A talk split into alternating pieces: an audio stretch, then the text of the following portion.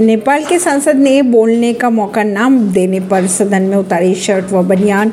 सामने आया वीडियो।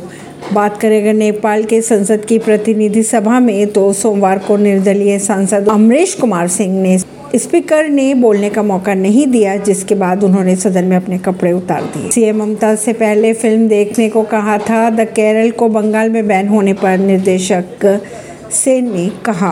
गिरिराज सिंह ने की बिहार में द केरल स्टोरी को टैक्स फ्री करने की मांग सीएम को लिखा पत्र। केंद्रीय मंत्री गिरिराज सिंह ने बिहार में फ़िल्म द केरल स्टोरी को टैक्स फ्री करने की मांग की।